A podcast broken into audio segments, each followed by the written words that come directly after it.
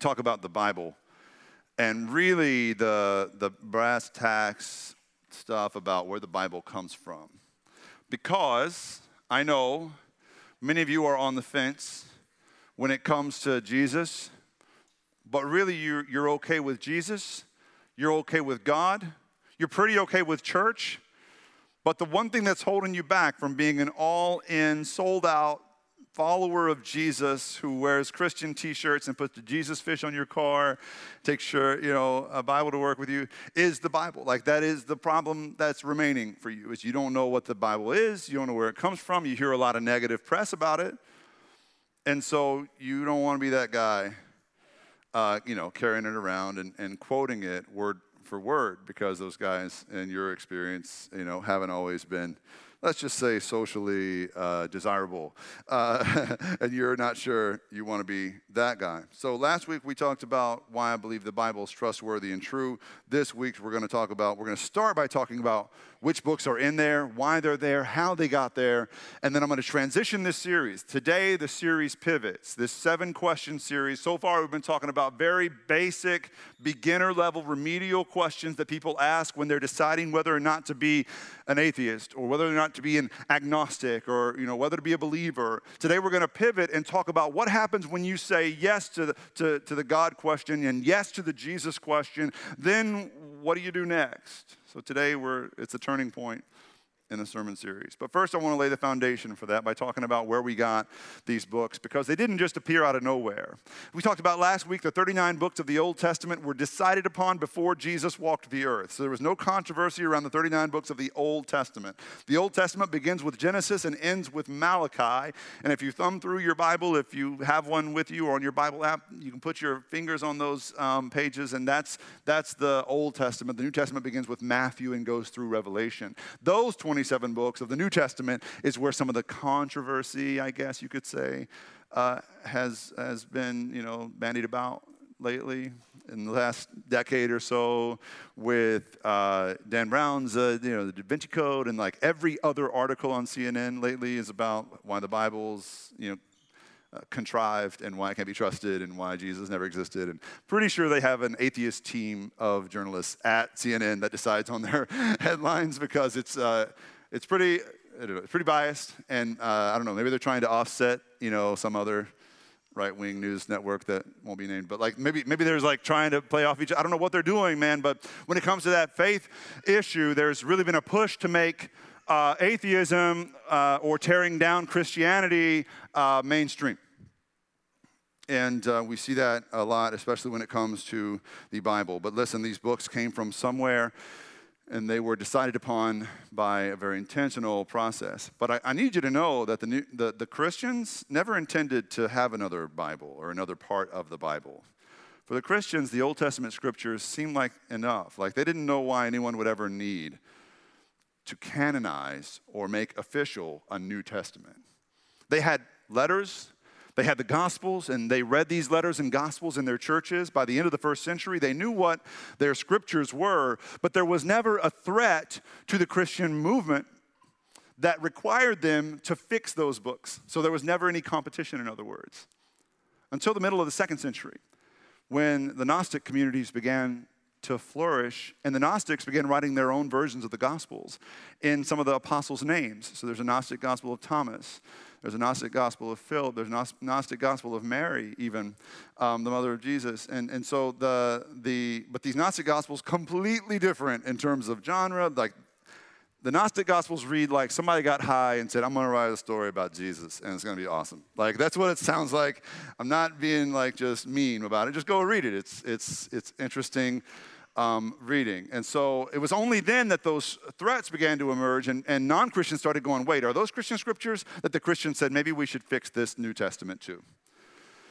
And so for most of the New Testament, um, I'd say 25, 24, 25 of the New Testament books were, were you know, beyond the pale. They were no controversy. Um, and this is how these um, books were decided. There were four criteria that were used to describe, uh, to define uh, the New Testament. The first criteria for deciding which books belong in the New Testament was usefulness. And usefulness in terms of does this book or this letter help us introduce the world to Jesus? That was all the church cared about, was making Jesus known to the world. And so if a letter helped do that, then they included it. If a letter or a writing or something didn't help do that, or if it muddied the water or confused people, then the church rejected those things well before, by the way, well before the canonization of Scripture that came later. By that time, the church had already said these things don't belong because it's not useful or helpful to us in terms of introducing people to Jesus.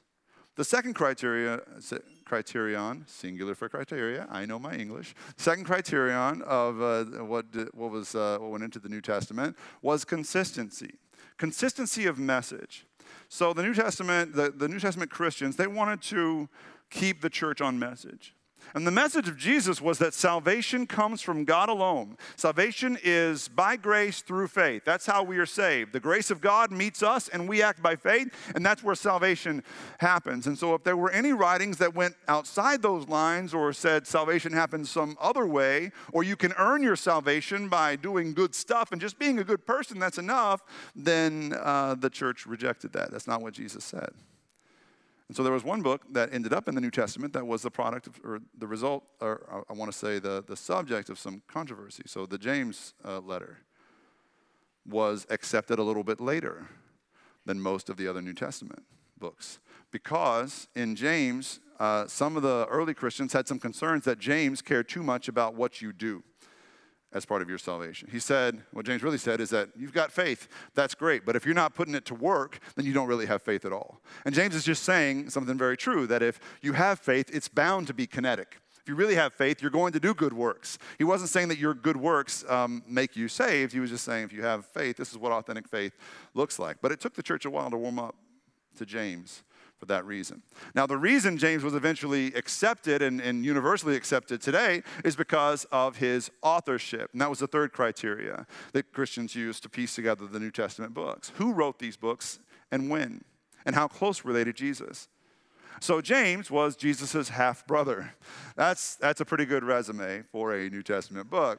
They weren't going to keep Jesus' brother's book out of the New Testament, right? He, he knew Jesus better than anyone else. He got noogies and wedgies from Jesus probably his whole life. Like Jesus was his big brother, right? So you're not going to keep James out of the New Testament. And so James got in. Another book that um, was really widely accepted but um, had some question marks around it is the book of Hebrews, um, which is a letter and it's phenomenal in form, phenomenal in substance, but nobody knows who wrote it. So it was the subject of some question, but because the other three criteria proved Hebrews belonged, the question of Hebrews authorship was not enough to keep it out of the New Testament. Finally, uh, we had the, uh, the issue of acceptance. Acceptance just means how many of the churches were reading these letters, reading these books, um, in their worship services. So by the end of the first century, we have it on pretty good authority that by the end of the first century, most of the churches were reading the memoirs of the Gospels, the memoirs of the apostles, which were the Gospels, the letters of Paul, the letters of Peter, and uh, the writings of John. So, uh, you know, these were already being read as scripture in Christian worship services being accepted. Into the second century, when the Gnostic Gospels were being written and, and circulated, the Christian churches rejected them from the very beginning, and so they didn't pass the acceptance test. These were the four criteria usefulness, consistency, authorship, and uh, acceptance. Um, when we uh, look at scripture, this is how we get these four books. Now, there's a lot of negative hype about this process. A lot of negative hype about the outcome of this process, the Bible. You've heard all the negative hype. You've heard all the noise about the Bible. You got friends that talk about the Bible like it's the worst thing ever written. You might have professors that have talked about the Bible like it's archaic, that it's inane, that it's backwoods, you know, like it's something smart people don't believe. You've heard the Bible is anti anything fun. You've heard the Bible is anti sex. You've heard the Bible is anti drinking, anti dancing. You've heard the Bible is anti women. You've heard the Bible is pro violence. You've heard the Bible is, is uh, you know, uh, pro bigotry, pro slavery. You've heard all these things, but I just want to ask you really honestly here have you ever gone to the source to see for yourself? Because you know, you can say a lie for long enough. Enough people can say a lie for long enough that it becomes accepted as truth. My suggestion is that you go to the source. Because people can talk all day about what they assume the Bible is against, but I want to tell you what the Bible is for. Because the Bible is for much more than it is against. The Bible is for diversity. The way the Bible came together was intentionally diverse. You know that in, you know, compared to just about any other holy book or sacred text, where uh, the, the sacred writings are brought to the people by one man. You kind of have to trust his, that one man's story. Like he found some tablets in a field in Rochester, New York, and you know, it's like some language you never heard of. Like, or like you got to trust one guy that was on a mountain. And I swear I saw God up here. You guys just trust me, or you got to trust some guy who was out in the wilderness and, and you know, had an experience with God and comes back, and, and that's it. Just trust me. And then suddenly he's like at the center of this and all the power and all the money and all the women and like all that's how it always happens. With the Bible, you've got something completely different happening, truly unique over 40 different voices in different places, different times, speaking different languages from different perspectives, telling different stories, all included in the same holy book. There was no effort to whitewash or streamline the Bible when it came together. There was no effort by some factions to say, we don't really want that guy's voice in here. You know, we don't really want Ecclesiastes. It's depressing. You know, there was none of this, none of that stuff going, we don't want Song of Songs because, ooh, wow, it's too racy. Like, they included stuff that made people uncomfortable. There was a diversity of voices, there's a diversity of gospels. We have four gospels about our main character four different stories from four different perspectives, and they don't always line up, man. If we wanted to manipulate people, Christians would have done away with three of those gospels a long time ago, or at least like made them into one, you know, like to make it one seamless story so somebody couldn't say, wait, wait, wait, he gave the sermon on the mount over there, but it's the same sermon and it's not on a mount, it's on a plain over here, you know, and, and like, why? Why is it different? Because we believe and cherish the diversity of experience, the diversity of voices that come to the table, and we are not here to whitewash the story. We understand the human element of the story God came to tell. We're going to tell it. We're going to let diverse voices tell the story of God. So in the Bible, you'll find all kinds of heroes. You'll find male heroes. You'll find female heroes. That book that everybody says is so anti women is so progressive on women's issues that I can't even count the number of strong, heroic women who hear the voice of God and respond accordingly. And these are not like the virginal, like sweet girls waiting for their prince to show up. These are some kick blank girls that are like ready to just take the world by storm. And God honors them.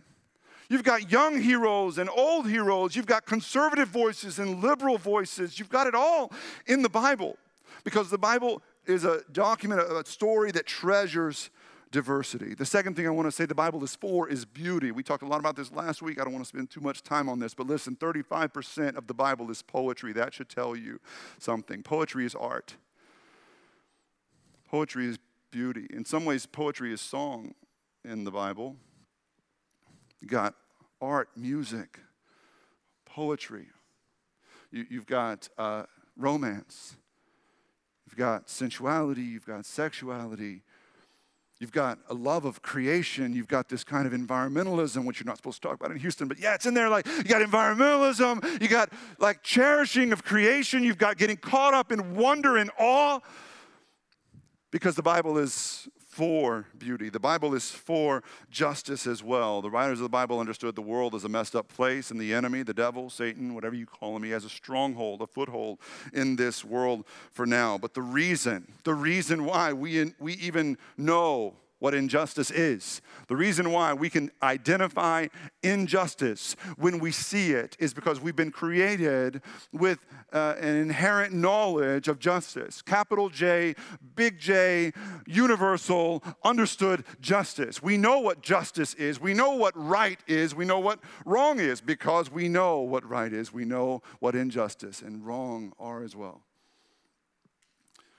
So we believe from our worldview that the reason you know injustice when you see it, the reason injustice is not relative to any country's set of laws. The reason injustice is not relative to any continent's natural resources. You know, people don't starve in Africa because it's Africa. You know, it's an injustice and we know it when we see it. It's not fair. Why? Why does that affect us? If we're just like evolved and strong, strongest survive, survival of the fittest, why, why do I care if someone's starving on another continent? Because it's, in, it's injustice. Because I've been created in the image of a just God. And I've got that stuff in my DNA, and I can't help it, and neither can you, and you know it. And it comes from somewhere.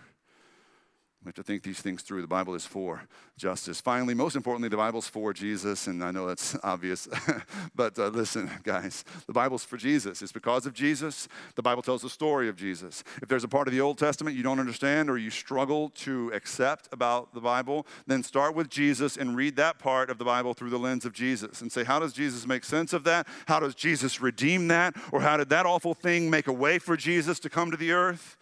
Right? How does Jesus' story fit? Because Jesus is the plot twist in the story of the Bible. Jesus is what makes sense of all the stuff that troubles you before it. So the Old Testament's a bunch of foreshadowing and, and table setting for Jesus. The stuff after the Gospels is the conclusion or the resolution of Jesus. You have to approach the Bible through that lens, through using Jesus as uh, your, your lens. So the Bible is about diversity, beauty, justice, and Jesus. The Bible is for those things. More than anything else, I want you to write this part down. The Bible is a story about God, and its purpose is to make God known. The Bible is a story about God, and its purpose is to make God known. That sounds very simple, but it's very complex, and it's very important that we believe God wants to be known.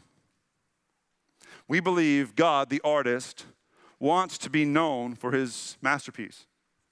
We believe God wants to be known by his subjects. We believe that God wanted to be known so badly that he knew the best way to be known by us was to become one of us, living among us.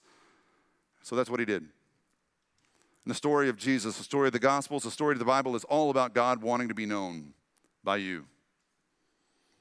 That is why Jesus came. Now, some of you have a sense of that, but you still remain uh, stay uh, static in front of that obstacle uh, of the Bible. Uh, you've been thinking maybe about saying yes to Jesus, yes to God, yes to church, but you still are not reading your Bible. Maybe you don't even own a Bible. Maybe you do somewhere, but you don't know where it is. maybe it's gathering dust on your bookshelf somewhere. Um, I, I, was thinking this week about my grandfather who carried his Bible everywhere that he went. If you have a grandfather like that, every Monday morning he would go into Texarkana, which was a 30 minute drive. We called it town. He went into town and he went to McDonald's and he sat at a table with his buddies and they all brought their Bibles, and he had that one of those big old leather King James Bibles with the gold leaf around the edge, and he had, you know, like the little inlet, like little letters on the edge, like where you can find, you know, Lamentations. If you don't know where Lamentations is, L A M, right there. You just flip to it. Like, I don't know what happened to those little handy tools, but uh, he used to have one of those and you know, highlighted everywhere, written in, pages falling out. He went and he would pop that Bible down in McDonald's, and he would sit and they would study the Bible together, and then they'd talk about fishing or something else, I, you know, whatever else uh, old guys uh, talked about at McDonald's. Um, my grandfather and his boys, they used to memorize scripture. They used to know scripture. They used to be proud to know scripture. They used to be proud to carry their Bibles around, even to work, even in their car, wherever they could. They took their Bibles with them and they memorized. I don't know when Christians stopped memorizing verses. I can't think of a more, uh, I don't know, accessible tool for us if, if you're able to memorize a verse a day or at least a verse a week so that you have it internalized. But my grandfather used to be able to just rattle off whole chunks of scripture by memory, even when his, when his brain started to go. He could memorize scripture and recite it. But times have changed, haven't they? Like that was a whole generation of people that knew the Bible. For that generation, many of them, their first stories to read were from the Bible. The first songs to sing were about the Bible. Times have changed. Since the 1960s, I think, biblical literacy has been in free fall. There are all kinds of surveys done from Gallup uh, to a group called Barna that, that researches things in America, and they found that 45% of Christian adults in America know all four Gospels. Only 45% of Christians know all four Gospels. 60% of Christians can't name more than five of the Ten Commandments, which explains a lot, actually. Uh, because you don't know them, then are you even responsible for breaking them? Like, you, are you even like accountable? You know, like ignorance is bliss, right? 55% of high school seniors believe Sodom and Gomorrah were husband and wife. 15% of Americans said Billy Graham preached the Sermon on the Mount. Uh, y'all know he didn't, right? Like, okay, a little less of a reaction than I'd hoped for there. I wanted to make sure. Uh, 12% of Americans believe Joan of Arc was Noah's wife. that one makes me really sad. That one makes me sad. But to their credit, I will say, to their credit, 82% of Americans knew that the verse, God helps those who help themselves, is a Bible verse. But it isn't. That's the only problem. It isn't. God helps those who help themselves. Nowhere, nowhere in the Bible, and pretty much contrary to most of what the gospel's about. so, uh, 82% of Americans, they're uh, totally wrong. Now, I would venture to guess that our society has never been as biblically illiterate as it is today. You know, uh, there's been an effort for decades, and I don't mean to sound like Chicken Little or a conspiracy theorist or like a uh, like a sidewalk preacher on the milk crate, you know, like tell everybody they're going to hell. But listen, there's been a conspiracy theorist theory, uh, you know, among among secularists, especially in some academic institutions, uh, to expel religion and faith uh, from the public sphere, to quarantine faith outside of the sphere of politics and outside the sphere of government, outside the sphere of education, outside the sphere of science and, and enterprise. And they said it was because of the separation of church and state. You know, when I was a kid, that was a big deal. Like, you can't, uh, you can't pray, you know, at school or whatever because separation church and state. Uh, and they made the case that separation church and state was about sep- uh, protecting the state from the church and protecting the government from religious influence. But any honest historian will tell you that the idea for the separation of church and state didn't come from the state, it came from the church that never wanted the state to get the idea, the idea that it could meddle in church affairs. Go home and Google Roger Williams for me, or just do it now. If you're bored, I'm sure some of you are super bored, just Google Roger Williams and you'll find some interesting stuff there about the origins of the separation of church and state. But that's not the story that some secularists have told us in the past couple of generations. They said it was to protect the government from the church. And they got what they wanted, right? Secularists got what they wanted. They got a society free, finally, from biblical literacy, from biblical knowledge. And at last, they convinced us that secularism is about education, secularism is about facts, secularism is about knowledge and truth. But faith, well, faith is, it's nice, but faith is believing in stuff that you know isn't true. Faith is believing in stuff in spite of all the evidence to the contrary. Faith is, uh, you know, tradition or faith is culture, but faith is not about truth. It's about feelings and superstition. And you know, they promised us. They promised us that life would get better once we got the Bible and all those crazy people that believe it out of the way and quarantined. They promised us that America would become a more civil society, a more sophisticated union. Once we got rid of all those old, outdated, antiquated thoughts, once our kids were no longer learning those songs and those stories first, they promised us things would get better. And once again, if I had a milk crate, I would stand on it. But man, I, I can't help but notice the correlation between biblical illiteracy and other statistics we see in our society. Like the more biblically illiterate we get, the more we seem to be getting divorced. The higher the divorce rate gets, and the higher the single parent household rate gets, and the higher the incarceration rate gets, and the higher the national debt gets, and the greater the proliferation of porn becomes, and the greater the scourge of human trafficking becomes. And I am honest, I can't prove to you that biblical illiteracy had something to do with that. I just know it did. I know it. I know that it's true. We took something we used to orient our lives around and we quarantined it behind church walls. We lost our sense of direction. Entire generations have been told including the youngest generation among us, you've been told you can have your knowledge over here, and you can, or you can have your faith over there, but you can't have both at the same time because faith is believing in what you know can't be true, and we believed that kind of lie. For too many generations, we believed that lie. And so, even Christians, we tried to cordon off our faith, didn't we? We had our work life and even our family life and our social life over here, but over here, we kept our little spiritual life separate. So nobody would think we're weird and they'd keep inviting us to parties and we could still drink and nobody would say anything. But then like over here, we said I'm sorry and then we just, you know, went back to went back to being Christians again on Sundays. And I I think that's what it's looked like for us to take that bait.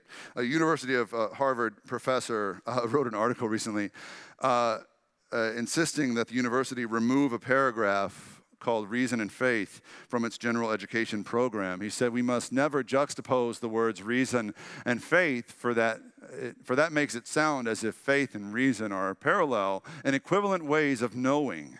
And we have to help students navigate between them. But universities are about reason, pure and simple. Faith, believing something without good reasons to do so, has no place in anything but a religious institution, and our society has no shortage of these.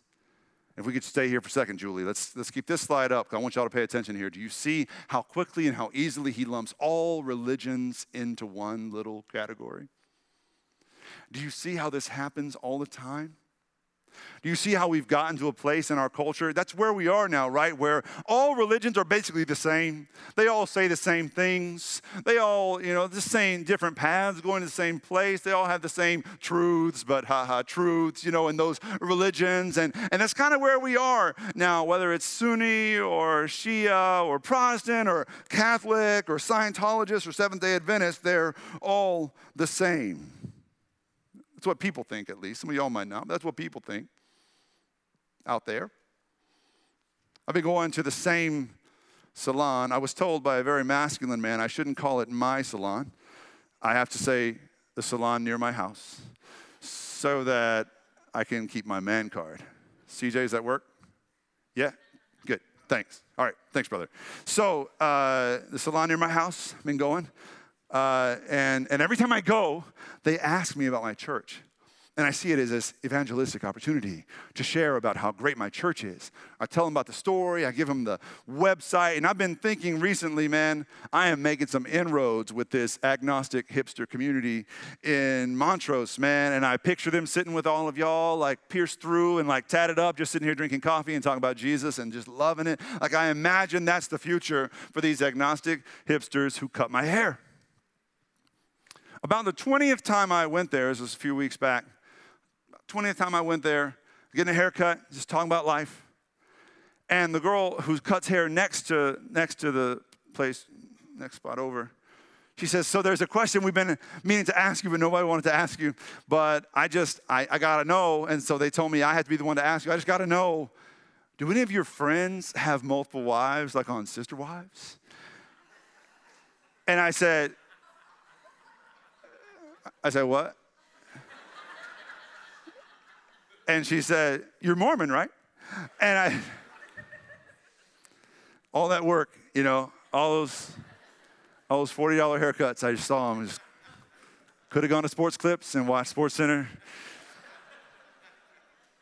Paid $12.95 or whatever, you know, like, Thought I was making progress. She said, You're Mormon, right? I said, I'm Methodist. And she goes, Is that different from a Mormon? You guys? It's another eye opening moment for me. But if you're out of touch with how all religions have been lumped into one and nobody knows the difference or cares to know the difference, you need to get out more. Go to my salon, they'll show you. I mean, the salon near my house, and they'll show you and tell you uh, just how much misinformation is out there. D- Dallas Willard, the late Dallas Willard, one of my favorite authors, he said this. He said, The biblical stories know absolutely nothing of blind faith or leaps of faith. Such leaps are pure fantasy imposed upon those stories and upon the religious life by the prejudices and tortured turns of modern thought. The result has been to undermine the foundations of faith in knowledge To read that again because this needs to sink in. The result has been to undermine the foundations of faith and knowledge and to leave the teachings of Jesus and his people, along with those of all other religions, hanging in the air with no right or responsibility to direct human life. That also explains how so many people can now say all religions are equal. What is meant is that all religions are equally devoid of knowledge and reality or truth. What he's saying here is that the Bible is like no other religious book. And not all religions are created equal. What he's saying here is that the Bible is no touchy, feely, wishy, washy, self helpy book. It's not about blind faith. It's not about knowing all this stuff about the universe, but believing this anyway. The Bible has never been about blind faith. Faith has never been about believing in something you know can't be true, like that professor said. That professor, who, by the way, has a name on his paycheck Harvard. Harvard is named for a reverend, an intellectual Christian reverend named John Harvard, who donated 400 books from his own personal library to start the Harvard University Library. It was Christian intellectuals who knew God they didn't just believe in God, they didn't have blind faith or take a leap of faith and say, I know it can't be true, but woo! Like they knew God, they knew Him. They knew Him, and because they knew Him, they founded universities like Harvard where people could learn more because the more you learn, the more you know God.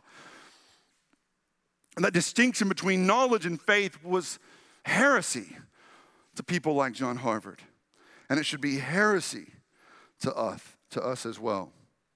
Now, the Bible is very clear that faith is assurance. Faith is conviction. As it says in Hebrews chapter 11, the faith chapter, it says, faith is the assurance of things hoped for. Faith is the conviction of things not seen. Faith is not maybe it's true. I don't know. I'm going to go with it. You know, faith is knowing, it's being convicted that God is real, that Jesus is God, and that you are his. Job, when his whole life was falling apart around him, Job says, I know my Redeemer lives. The Apostle Paul wrote to his friend Timothy, I know the one in whom I trust. Not I believe in him, or he might be up there somewhere, or I think he hears my prayers. I know him. I know him. Peter says in his second letter, May grace and peace be yours in abundance in the knowledge of God and of Jesus Christ our Lord. His power has given us everything needed for life and godliness through the true knowledge, not just faith, knowledge of Him who has called us by His own glory and goodness. It is knowledge that sparks faith faith and knowledge are nothing apart from one another. Peter also says that Christians are to grow in grace and knowledge of our Lord Jesus Christ. Listen, the Bible says, it makes an audacious claim. The Bible says you can do more than just believe in God. The Bible says you know God. Not just you can maybe know God if you live a good life, you know God. You already know Him. You know God is real. You probably know by now Jesus is God. And you know that that knowledge bears some implications, some consequences. And so you're afraid to admit that you know. Now, for two years at the story, we've been talking about doubts. For two years, we've been fielding questions. For two years, I've been building sermon series around those questions, around those doubts. We're going to continue doing that because I want everybody that comes through those doors or every new listener online, I want everybody to know their questions are always welcome. And that questions can be good, doubts can be good, as long as you don't get paralyzed in that stasis, that doubtful place where all you ever want to do is doubt. And unfortunately, that's what I see sometimes. Some of you have been with us for a while now. Some of you have been asking the same questions over and over again. And I'll preach sermons about it. And you'll be like, but, but what about this? And I'm like, we just spent six weeks you know, talking about it, and you said you understood. Some of you ask the questions not because you don't have the answers. God gave you the answers, but doubt is so much more comfortable and convenient than knowledge is because knowledge is power, and power always yields responsibility. And some of us are just so afraid to wield that responsibility that we say we don't know when you know. You know who God is. You know God is just. That's why injustice makes you angry or makes you cry. You know God is good. That's why evil is repulsive to you. That's why you know evil when you see it. You know this life matters. That's why you feel shame when you're not living it as if it matters. Because you know, you already know. There's a guy that uh, calls this church home, and he uh, is in his late 20s here almost every week from a very wealthy family. For most of his life, he's been known as a playboy. His Instagram feed looks a little bit like a GQ magazine uh, when you go through it. He's traveled the world. He slept with dozens of the world's most beautiful women. He's eaten all the finest foods. He drank all the finest whiskeys, like all, all of them. Like he drank, drank, drank them all. Uh, and uh, and, and, and one time last year, he, he fell for the wrong girl, and that girl walked him through the wrong door, and he found himself in a worship service in that gym across the parking lot something spoke to him that day. And a few weeks later, we had breakfast together at his club where he told me that he wanted things to change and he knew that he wasn't living the life that God called him to live. He said, I've always known God was there. I always prayed to God when the sins mounted up and I had to confess to somebody. And then he confessed to me that he'd spent his life running from the truth. And he said, I'm tired of running. I'm ready. And he's been following Jesus ever since. And some of you are some version of that guy, maybe a little less GQ version of that guy. Some of you are right where he was. You know God is there. You pray to God when it's convenient or when you just have to, but you're still in that in that place, you're still afraid to come out of that Christian closet because I'll admit in 2017, the Christian closet is the scariest one to come out of. That's the one you get judged the most harshly for coming out of, is coming out with your Bible and saying, okay, I'm a Christian. I'm just like my grandpa. I'm one of those guys now sitting at McDonald's in high socks talking about the Bible. That's mean, you know, nobody wants to do that, but man, how long are we going to stay paralyzed in doubt? When you know you knew long ago, and you know today. I told y'all I love the rodeo. And I went to uh, the rodeo a couple weeks ago, and uh, they, they interviewed a cowboy on the big screen at the rodeo. And a little kid was interviewing the cowboy, and the cowboy was, he was handsome like all cowboys are, right? So I was, I was hoping my wife wasn't super like, uh, you know, attracted. I was wiping the drool off her chin and all this stuff. And like, I was listening to, I was listening to the cowboy talking. The kid said, when did you decide to become a cowboy? When did you start riding Broncos? And the cowboy said, you know, I used to be afraid of those Broncos. The cowboy said, when I was a kid, I was afraid of the Broncos, and so my daddy knew that. My daddy put me on a sheep instead, and I used to, I started my rodeoing by mutton busting, he said. Mutton busting just like all those kids are about to do. And that's how I started. He said, but then I started growing up. I started getting bigger, and the sheep started getting given up. Like I was too, I was too heavy for those sheep, and my, my daddy knew it, and I was breaking sheep's legs, and I, he picked me up off the sheep, and my daddy made me put me up on the Bronco, and I started riding the Broncos just like I rode those sheep. Now listen, I'm not your daddy, unless Joel and Cohen are here somewhere. I'm still your daddy, but I'm not your daddy. But listen, y'all are breaking some sheep's legs. Like you got some of you you've been riding those sheep a little too long, right? You, you gotta you got to graduate here. Some of you have been waiting and just getting heavier and heavier in your doubt when you know what the truth is, but you're just afraid to take that leap to the next level. And I'm telling you, for some of you, it's time to make that leap. For some of you, it's time to cowboy up, like that cowboy said at the rodeo. For some of you, it's time to grow up and grow a spine and have some convictions and live by those convictions and be known by those convictions, even if you lose your old reputation. I'm telling you, on the other side of it, there is hope, there's meaning and purpose, and God will meet you there with such joy. All it takes is the first step. And often I don't offer this. We've never really done this that I remember. But I'm just going to I'm going to say a prayer in a minute. And if you're one of those folks that have been on the fence and you've been riding sheep for too long, and let today be the day that something changes. And you can just quietly or even just in your head repeat the prayer. I'm about to pray. I'm going to ask everybody to close your eyes. Even if you're not going to pray this prayer with me, just give others around you some anonymity because this could be a big moment for one or more people in this room right now, and we want to honor that. And if you're right there, ready to break free from that stasis of doubt, pray this prayer with me. God, I am tired of running. I'm tired of hiding behind my doubts. I'm tired of being a coward about my convictions. I believe in you, but now I want to know you. And I trust you to meet me where I am. In Jesus' name, amen.